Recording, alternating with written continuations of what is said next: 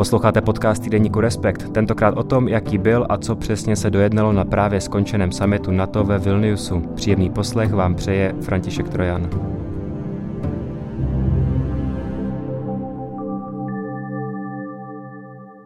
No a nadálku do Bruselu zdravím českého velvyslance při NATO Jakuba Landovského, který se ze summitu logicky vrátil, účastnil se ho. Dobrý den. Dobrý den a děkuji za pozvání do vašeho podcastu. Já bych se na úvod zeptal, jestli se Vilnius připravil na to uh, pořádání summitu dobře, co vás tam nejvíce potěšilo nebo překvapilo? No už když jsme přistávali letadlem a klidně mi skákejte do řeči, ať to má tu podcastovou kvalitu, tak jsme viděli obrovský billboard eh, Švédsko, Ukrajina, vítejte eh, v Alianci, což samozřejmě i barevně hezky funguje, protože ty vlajky mají podobnou barevnou symboliku. A pak, když jsme dosedávali, tak jsme si všimli samozřejmě eh, masivní protivzdušné obrany v podobě systému, myslím, Patriot. A pak jsme jeli ulicemi, kde po dlouhé době ten establishment v autobusech, obyčejní lidé na ně reagovali pozitivně, mávali, No a samozřejmě jsme měli večer šanci um, zažít Zelenského projev na náměstí, tak jsme měli vlastně zážitek přímo z ulice, jak se říká, a celkově ta atmosféra byla taková poměrně eh, nadějná, řekněme i eh, nesla nějaké poselství obdivu k tomu, co Ukrajinci eh, dokázali a Litva si s tou organizační stránkou toho samitu poradila úplně skvěle. Takže dojmy celkově dobré a dokonce i bych řekl nadstandardní oproti jiným samitům, kdy jsme skutečně zavření v, té, v tom areálu, z kterého se nedostaneme a nevidíme, co se děje okolo. V čem vám to přišlo nadstandardní? Je to tady v tom, jak jste říkal, že jste mohli být i v ulicích, že jste viděli tu atmosféru, která byla skutečně hodně pro ukrajinská. Tuším, že snad minimálně 33 tisíc ukrajinských vlajek eh, bylo vyvěšeno eh, eh, napříč celým Vilniusem. Přesně jak říkáte, vlastně jiné samity jsou, když je mír, jiné samity jsou, když není co dělat, jiné samity jsou, když je nějaká operace mimo, jako Afghánistán. A tenhle summit je vždycky postižen tím, že ta doba je vážná, všichni si to uvědomují a zároveň ta doba má jako jaksi jasně rozdané karty a všichni podporují Ukrajinu, jak jiným síly stačí. A je to vidět jak na obyčejných lidech v tom regionu, tak, tak na tom jednání. A co je možná ještě pěkné, je, že to byl původně Sovětský svaz a dneska, když přijedete do Vilniusu, tak to je moderní město evropského střihu s kolonádou, cyklostezkou na nábřeží pěkné řeky a e, máte tam pocit, jako že nejste někde, kde, někde v takzvaném postsovětském prostoru, na který si Rusko činí nárok. Máte pocit jako všude jinde. S čím do této atmosféry přijížděla Česká republika? S jakým postojem? Protože před e, s tím samotným summitem se hodně diskutovalo o tom, jakou pozici mají američané, Němci, případně třeba pobaltské státy, Polsko tak eh, kde se na tomhle spektru nacházela eh, Česká republika, co jste, co jste ladili, jak jste to ladili eh, před tím samotným summitem potom s tou českou delegací? Česká republika Česká republika v delegaci vedené panem prezidentem, který se vracel ke stolu, který dobře zná, kde ho generální tajemník a někteří další dobře pamatují, tak si nesla stejnou pozici jako poslední roka půl či delší dobu Eh, kdy jsme jednak tedy dobrým spojencem eh, tomu východnímu křídlu, druhak samozřejmě nepodceňujeme ani hrozby eh, další, to znamená hrozbu terorismu z jihu a do budoucna výzvu, kterou představuje Čína. Snažíme se naše slova i nějakým způsobem, řekněme, doplnit, ne doplnit, podpořit jejich kredibilitu tím, že skutečně pomáháme, že naši vojáci slouží na východním křídle a přispíváme konečně 2%, což čemu už eh, nikdo v naší komunitě skoro nevěřil a vidíte, je to dneska realitou. A eh, přinesli jsme si pozici, která určitě do určité míry uspěla. Byla to pozice, kdy jsme se snažili maximálně přiblížit Ukrajinu členství eh, v alianci, ale zároveň respektovat, že probíhá válka, během této nepůjde jednoduše a že ještě Ukrajina má určitě před sebou nějaký kus práce, ale neměli bychom eh, skončit stejně jako po Bukurešti, kdy eh, padl nějaký jasný slib a pak se nic nedělo. Takže myslím, že jsme v lepší situaci ohledně Ukrajiny. A samozřejmě zatím je ta obrovská práce s vojenskými plány. Třeba se k tomu ještě dostaneme v naší debatě, která by měla občany zajímat, protože se jedná o jejich bezpečnost a tentokrát skutečně Aliance věnuje maximum pozornosti aliančnímu území České republice, jejím sousedům a kolektivní obraně. Jste tu pozici nejvíce ladil? Byl to Petr Pavel a případně Eh, jak takové lazení té české pozice potom eh, mezi vámi probíhá? Ono je to nastaveno následovně. Pan prezident, který vede eh, tu delegaci, tak má dva principiální poradce na úrovni ministrů, to znamená ministra zahraničí pana Lipovského a ministrini obrany paní Černochovou. A vlastně mm, velvyslanec při NATO je tím principiálním poradcem ne pro tu českou stranu té pozice, ale pro to, eh, co chtějí spojenci. Takže já jsem byl v permanentním kontaktu se svými kolegy, všemi, potom se lišila třeba pozice Francie a Spojeného království s pozicí, kterou třeba zastávalo Německo do určité míry. A my jsme do poslední chvíle ještě jednali, bylo to napínavé, ale nakonec se podařilo dojednat kompromis, jako každý kompromis, to není stoprocentní ani po jazykové stránce, ani po stránce výsledku, ale je to, myslím, dobrý výsledek. A e, pan prezident, e, členové vlády byli informováni pořád o tom, co se děje mezi spojenci. Oni sami měli konzultace na své úrovni e, v těch prostorách, které jsou k tomu určené. Tam je taková zóna, kam se dostanou jenom vlastně ty uší členové té delegace, které jsem právě vyjmenoval.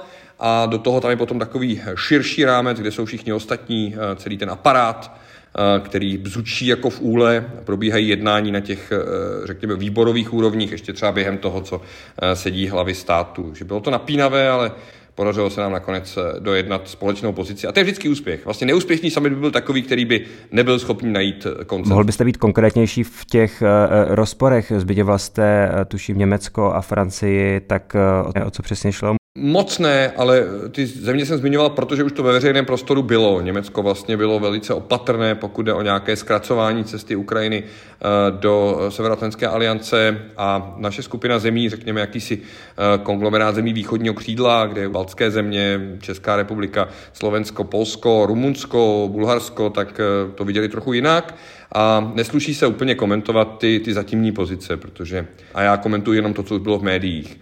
Takže moc nad rámec země nedostanete, ale uh, vlastně tím, že byly oznámeny i ty širší garance G7, to je zase jiná, jiný formát, tam jsou země, které, které nejsou jenom, řekněme, u toho aliančního stolu, tak ta celá věc dostala povahu dlouhodobého závazku podpory Ukrajině. A je vlastně trošičku jedno, jestli ten závazek proběhne nějakým instrumentem na to, jako je třeba ten eh, Comprehensive Assistant Package, ten balíček eh, pomoci eh, v hodnotě těch 500 milionů euro každý rok, to je neletální, nebo je to Rammstein, který poskytuje zbraně a koordinuje jejich dodávky, nebo je to G7, která neřeší jenom tu vojenskou pomoc, ale i nějakou mírovou obnovu a rekonstrukci Ukrajiny.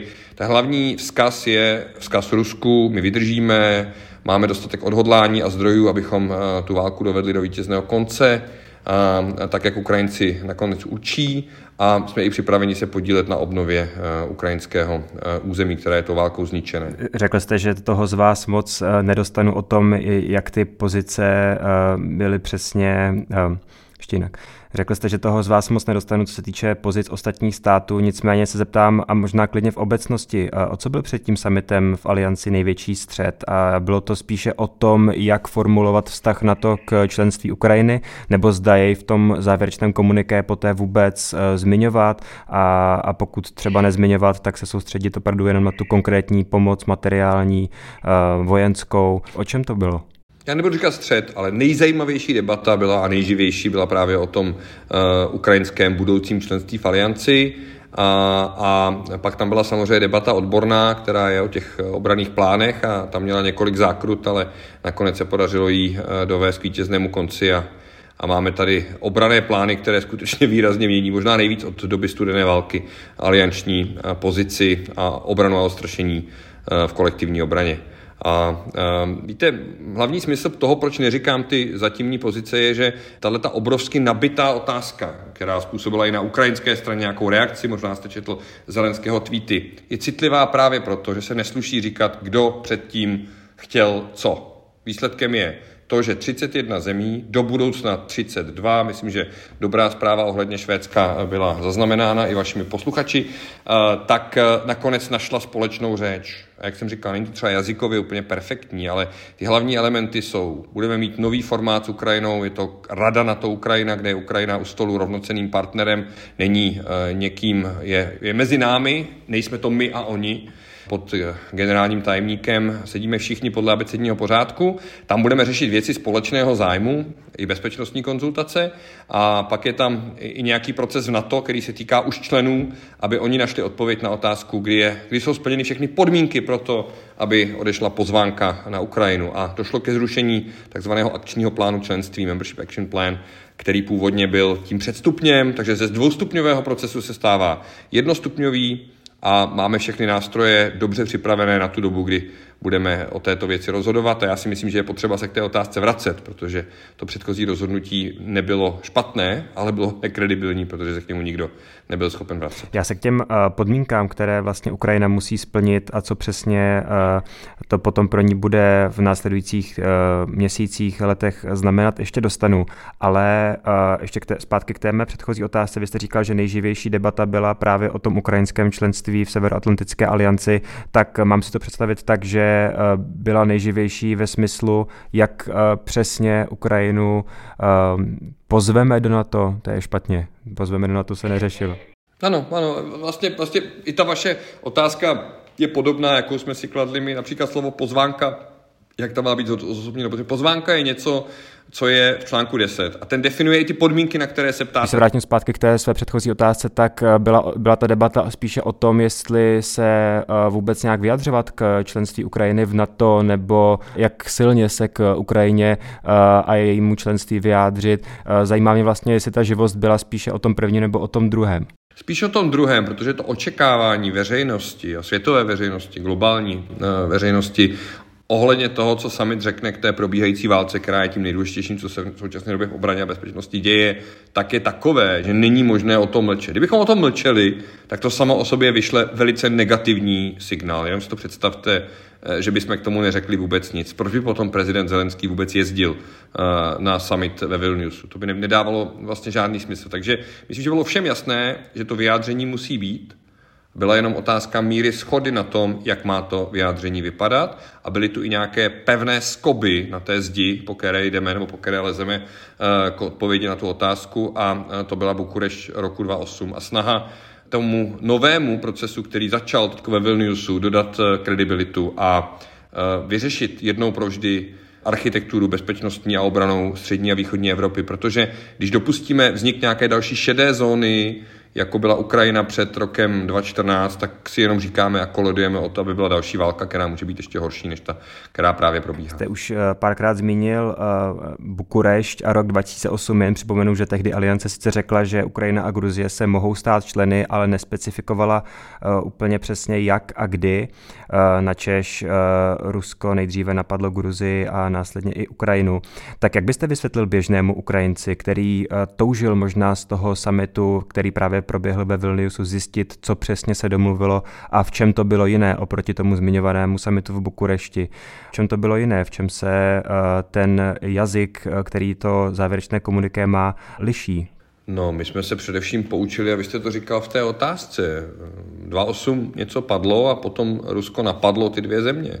A my jsme se poučili v tom, že eh, odkládat tyhle ty věci nedává absolutně žádný smysl protože to vytváří jenom situaci, kdy ta šedá zóna je napadena tím agresorem, který se snaží o to, aby, aby ta země přišla o to nejcennější, o právo se svobodně rozhodnout, kam má, kam má patřit. To znamená, teďko ve světle té války, už druhé fáze té války, Pěta v roce 14, tak je každému jasné to, že ty nárazníkové zóny nejsou prostě dobré pro naši evropskou bezpečnost. A další věc je důležitá, všem dochází, že pokud vezmeme těm menším členům světového řádu právo se svobodně rozhodnout, tak za to zaplatíme obrovskou cenu v nějakých velkých prostě světových konfliktech, kdy eh, budou velké země v malých zemích eh, uplatňovat svůj vliv silou. To znamená, Česká republika tady v tom má jasnou principiální pozici. Všichni členové světového řádu mají právo se suverénně rozhodovat o svém vlastním území a tohle to základní, na čem stojí charta OSN, bylo absolutně pošlapáno Ruskem, botou prostě ruských vojáků, a, um, kteří došli až ke Kijevu a zaplať pámbu to nevypadá, že by zatím Rusko naplnilo svoje ambice, protože pokud by Rusko naplnilo svoje ambice, tak potom další země, které mají územní eh, nároky někde v cizině, což je samozřejmě proti smyslu světového řádu, tak by je řešili silou a to přece nikdo nemůže rozumný chtít. V tom závěrečném komuniké stojí, že Ukrajina dostane pozvánku do NATO, až eh, splní podmínky a až se na tom členské státy shodnou, tak v tomto směru to opravdu působí dost nekonkrétně, nespecificky, tak i proto se ptám vlastně na to, v čem je to tak odlišné pro ty Ukrajince, třeba pro Ukrajinu, než to bylo v té Bukurešti v roce 2008. To je super, super otázka, protože ta věta je, úplně přesně je ta věta, až se spojenci shodnou, že podmínky jsou naplněny. To znamená, to je směr k tomu politickému rozhodnutí, protože spojenci se mohou shodnout, že podmínky jsou naplněny, třeba bez ohledu na to, jestli existuje mírová smlouva. Podívejte se na vstup západního Německa eh, do aliance v 50. letech. Byla mírová smlouva? Nebyla. Vstoupilo Německo, vstoupilo. Byla pevná, jasná hranice, jak v západním Berlíně, tak mezi, těmi, eh, mezi tím zbytkem toho území a Německo se stalo členem aliance. To je třeba odpověď na vaši otázku, jestli lze ten konflikt dlouhodobě prodlužovat tím, že prostě nebude uh, nějaká třeba mírová smlouva, smlouva hotová. To znamená, každá každá částečka té, toho odstavce 11 dneska, to byl původně odstavec 9, pak 10, to mění, eh, tak je strašně důležité jí číst podrobně a věnovat se tomu, kolik my jsme investovali času do toho, aby jsme na tom našli schodu. Takže tohle je třeba výsledek, který to posunuje k tomu politickému rozhodování a ne k nějaké byrokratické tabulce, kde bude Ukrajina pořád slyšet, že neplní eh, odstavec 22 písmeno B. Ne, ne, ne, je to trošku jinak. Jsou to dvě základní podmínky, bojeschopná armáda a demokratická společnost. Až budou naplněny, tak eh, nemůžeme Ukrajině upírat její právo se ucházet o členství v alianci. A Ukrajina už svoje řekla. Ukrajina to má v ústavě a dobře ví, že eh, ty garance, které jsou mimo eh, článek 5, tak mají jenom omezenou, omezenou platnost. Ona si to sama vyzkoušela na vlastní kůži budapešským memorandem z roku 1993. No pro mě právě jeden z největších otazníků z celého summitu ve Vilniusu byl z tiskové konference generálního tajemníka Jence Stoltenberga, kdy uh, se ho novináři ptali poměrně důkladně na to, co přesně jsou ty podmínky, které Ukrajina potřebuje splnit. Tak uh, vy jste je zmínil, je to tedy uh, ta demokratická společnost a bojeschopná armáda. Neplní už v tuhle chvíli tyto podmínky Ukrajina? Plní určitě tu bojeschopnou armádu. Myslím, že ukrajinská armáda nebude mít obdoby v Evropě po, po zajistka zkušenosti i, i svého fungování. A, a ta otázka demokratických reform, společnost ve válečném stavu bude muset vždycky trošku obětovat eh, absolutní svobodu nad eh, akceschopností. To je vždycky normální. Takže po každé válce přichází nějaká normalizace v pozitivnějším smyslu toho slova normalizace, která vrací tu společnost k normálnímu fungování. Prostě, aby se lidi mohli přestat věnovat boji na frontě a mohli se věnovat třeba výchově svých dětí nebo chození do práce. A tahle ta doba, ta perioda, kdy se Ukrajina bude, eh, řekněme, vracet zpátky do normálu, tak eh, je asi nutné s ní počítat jako s něčím, co, eh, co bude třeba ještě dopilovat. A, a je také důležité samozřejmě uvažovat o tom, že Ukrajina dostává obrovskou pomoc zahraniční řádu prostě desítek, stovek miliard amerických dolarů a že je potřeba si na tom otestovat, jestli e, i utrácení těch peněz je v pořádku, jestli je transparentní, jestli je podléhá demokratické kontrole, je třeba zachovávat ty pilíře, ty tři oddělené pilíře demokracie, ty tři jednotlivé složky demokratické moci, zákonodárnou, soudní a výkonnou, ale e, my chápeme v tuto chvíli, že hlavní smyslem Ukrajiny je zvítězit v té existenciální válce, takže e, tahle ta otázka se odkládá někam do budoucna, ale Ukrajinci se chovají že stále zachovávají jakousi převahu, například prostě zaznačují, kam dávají minová pole, jsou to, jsou to zodpovědní lidé, bojí v podstatě statečně o své vlastní území a také třeba na tu válku koukat. Není to agresor, je to oběť. Možná právě to je ta základní otázka, tedy co to znamená uh, konec války a tedy nás, kdy může začít ta další perioda pro Ukrajinu a její členství v NATO. Uh, jak, kdo a kdy bude uh, vlastně definovat, co přesně konec války znamená. Já laickým pohledem uh, bych si uměl představit, že uh, zájem Vladimíra Putina bude, aby Ukrajina do NATO nevstoupila a tím pádem pádem i v momentě, kdy mu dojdou vojenské síly, tak eh, jednou za tři měsíce, za půl roku uh, hodí raketu na, na někam, někam směrem na Ukrajinu, tak aby ten válečný konflikt de facto eh, nadále trval. Tak jak přesně se bude definovat konec války?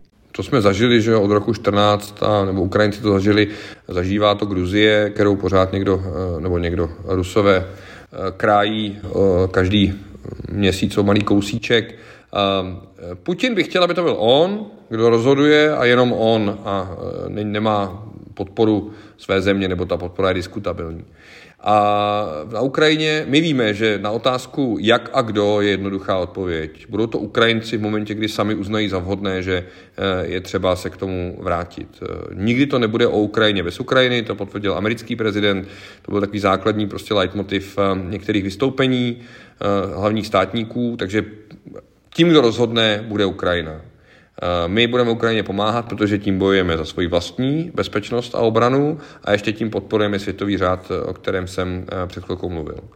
A tam někde se odehraje v budoucnu moment, kdy Ukrajinci sami na základě svých vlastních procedur, oni jsou velmi, řekněme, eh, pevný, semknutý národ, mají svého respektovaného vůdce prezidenta Zelenského a jistě je nikdo nemusí učit, jak mají toto rozhodnutí učinit. Ale já si myslím, že co je podstatnější, je dosáhnout úspěchu eh, na tom bojišti, protože odvrácení té agrese je obrovskou hodnotou sama o sobě. Prostě obětování území um, za mír se nikdy nevyplatilo, ani Česk Československu ani jiným zemím.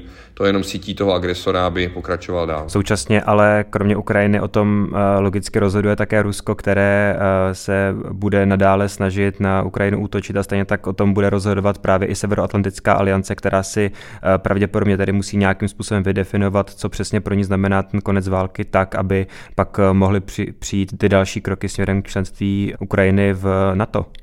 To je pravda, ale pro, pro alianci je pořád mnohem podstatnější než eh, konec války na Ukrajině eh, začátek války s NATEM, protože náš hlavní úkol um, v NATO není jako třeba letálními prostředky podporovat Ukrajinu. To dělá širší skupina zemí, včetně prostě Japonska, Koreje, Austrálie, ale eh, náš úkol je bránit naše lidi, pro případ, že Rusko se zblázní a napadne nějakou alianční zemi. A poskytovat tuto tu garanci eh, seriózně znamená se na to seriózně připravovat. A v tom ten summit udělal obrovský pokrok, protože schválil novou generaci vojenských plánů, k jim je připojený nový soubor sil, eh, který odpovídá charakteru kolektivní eh, bezpečno- hrozby kolektivní bezpečnosti jménem Rusko. A to je náš hlavní úkol. Ten druhý úkol, to je širší úkol, jako širší skupiny zemí a e, my se k němu máme právě povinnost pravidelně vracet. Ale nikdo neví, jak válka skončí a kdy skončí. To je prostě příliš e, těžké vidět do budoucnosti. Takže my jsme připraveni, zkrátili jsme ten proces z dvoustupňového je jednostupňový, zrušením toho MEPu, připravili jsme se na to, ale nevidíme nikdy, jak dlouho bude Rusko e, se snažit Eh, dokázat si, že je velmoc, protože Rusko by se mělo mnohem víc věnovat eh, svému vlastnímu obyvatelstvu, nevyvinutému území. Rusko se pořád snaží prolomit do Evropy úplně zbytečně, přitom disponuje největším územím na světě a mohlo by se v klidu věnovat jeho rozvoji. Eh, Rusko v podstatě eh, už, už teďko utrpělo strategickou porážku vstupem Finska a vlastně teďko nově i schválením eh, vstupu Švédska, které půjde do parlamentu v Turecku, obrovskou strategickou porážku. Rusko bojovalo před dvěmi lety o to, aby ty země byly neutrální na severu a tím útokem na Ukrajinu z neutrálních zemí udělalo pevné členy aliance a ztratilo svoji pozici. Když jsme si definovali ty pozice, ve kterých členské státy Severoatlantické aliance před tím samotným summitem byli, tak eh, jste zařadil Českou republiku právě k pobaltským státům, k Polsku a tak dále. Jak si vysvětlete ten rozpor, kdy eh, český prezident Petr Pavel vyjadřoval po skončení toho summitu před novináři spokojenost z výsledků summitu, zatímco například polský prezident eh, Duda vyjadřoval naopak poměrně rozhořčení z toho, jak ty závěry znějí, tak jak tenhle rozpor číst, jak ho analyzovat? Víte, eh, to docela jednoduše, protože Česká republika byla s tím výsledkem eh, ohledně Ukrajiny spokojená. Eh, Polsko mělo asi trochu problém s, těmi, s tím, jak jsou nadizajnovány ty bezpečnostní garance G7, protože Polsko je tou zemí, která jde z na trh. Přes Polsko proudí většina té pomoci Ukrajině, přes Řešov, jo, to už není žádné tajemství. A Polsko samozřejmě chce být součástí těch debat od samého počátku a tím, že to předkládá G7, v které Polsko není, tak to mohlo způsobit na polské straně určité rozčarování. A česká vláda se k tomu vyjádřila pozitivně, řekla, že se na tom chceme podílet, na tomhle novém systému dlouhodobých záruk, abychom Rusku dali jasně najevo, že nevyhraje, že jsme připraveni podporovat Ukrajinu a podílet se na její rekonstrukci, jak jen dlouho to bude potřeba. A víte, my máme hodně společných zájmů vždycky. Ale na konci musíme najít eh, kompromis. Takže si to nepředstavujte jako nějaké bojové tábory, vozové hradby. Je to určitá škála, ale já myslím, že eh, České republice je eh, mezi spojenci, kteří sdílí stejné kulturní a geopolitické vidění světa, a to je definováno naší historií, a která je společná s historií Polska, a třeba také prostě baltských zemí částečně, protože jsme byli všichni v tom uh, jihu uh, Kremlu docela dlouhou dobu a z toho vycházíme a proto ta naše pozice není opřená o naše přání nebo nějakou realpolitiku, ale o to, že víme, jak to končí, když suverenita zemí je omezená, jak byl Brežněvá doktrína omezené suverenity, anebo když noha osvoboditele se změní v nohu okupanta, jak se to stalo v Česku v roce 68. Takže prostě to si neseme sebou, rozumíme světu podobně, jsme v alianci slyšet, ale zároveň s tím nejsme řekněme, vnímání jako někdo, kdo eh, destruuje ten alianční koncenzus. Máme porozumění pro, pro eh, státy, kteří se chtějí věnovat terorismu, tam došlo k velké schodě. Dobře si rozumíme třeba s Velkou Británií ohledně potřebnosti debaty o Rusku hlubší. Máme tam zkrátka spoustu zemí, které jsou uh, nám nakloněny a pak tam jsou země, které jsou daleko opatrnější, třeba vůči Rusku, jako je Německo. To není žádné velké tajemství, ale Německo je pro Českou republiku taky hrozně důležitým partnerem. Takže my jsme, myslím, docela dobrý spojenec, zejména proto, že máme porozumění pro ostatní, ale ještě jak něco děláme. Že? Česká armáda se výrazně podílí na ochraně východního křídla, eh, na Slovensku, v Pobaltí, do budoucna třeba v Polsku, a dáváme 2% na obranu, což je taky důležité. Všechna ta slova jsou pěkná, ale nakonec musíte pro tu obranu a bezpečnost něco udělat.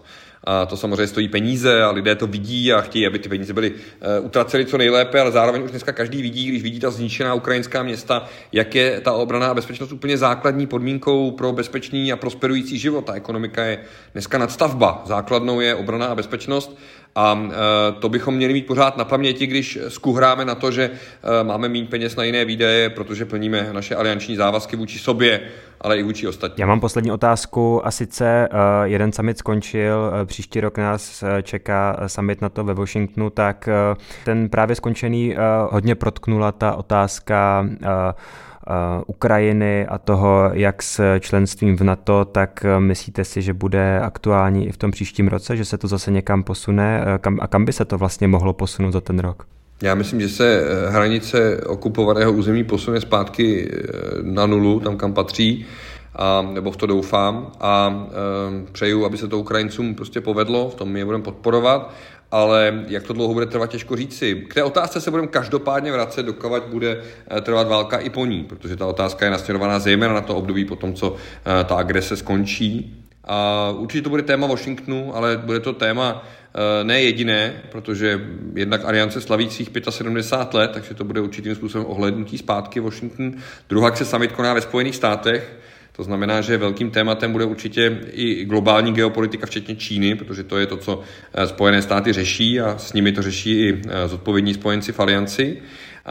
Takže očekávám, že to bude pluralita téma, bude to předvolební ještě ve Spojených státech, protože pak myslím, že budou volby a, a bude to velká věc. Já myslím, že každý ten summit, ehm, a oni se konají každý rok, jo, to znamená to trošku jako um, někdy až moc často, teď to je adekvátní a dřív to bylo někdy moc často, tak skutečně posune svět, protože ta pozornost světa je namířena na to místo, sejdou se všichni ti, kdo mají právo. Já nemám právo jako český velvyslanec rozhodnout o tom, jestli má Ukrajina patřit do NATO. To je otázka pro lidi, kteří mají politický mandát, třeba prostě vláda, prezident, a rozhodují o životech lidí na základě toho, že prostě prošli demokratickými volbami. Jo. Já dostávám instrukci a za tu můžu samozřejmě prostě bojovat svým umem a přesvědčováním ostatních, ale to základní rozhodnutí není pro diplomaty nebo ne, ne, nedej Bůh úředníky.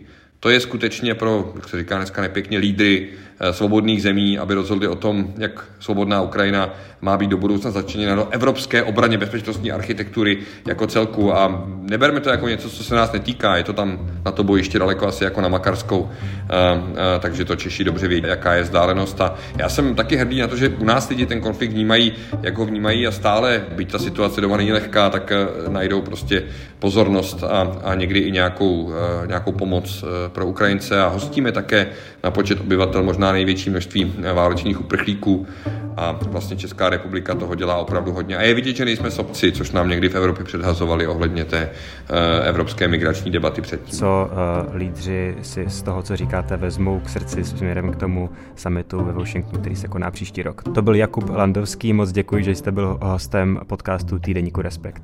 Nápodobně, ať se vám daří. Díky. A pokud vás k summitu zajímá víc, tak na webu Respektu najdete například rozhovor s bývalým americkým velvyslancem při NATO Kurtem Volkerem. Naslyšenou se těší František Trojan.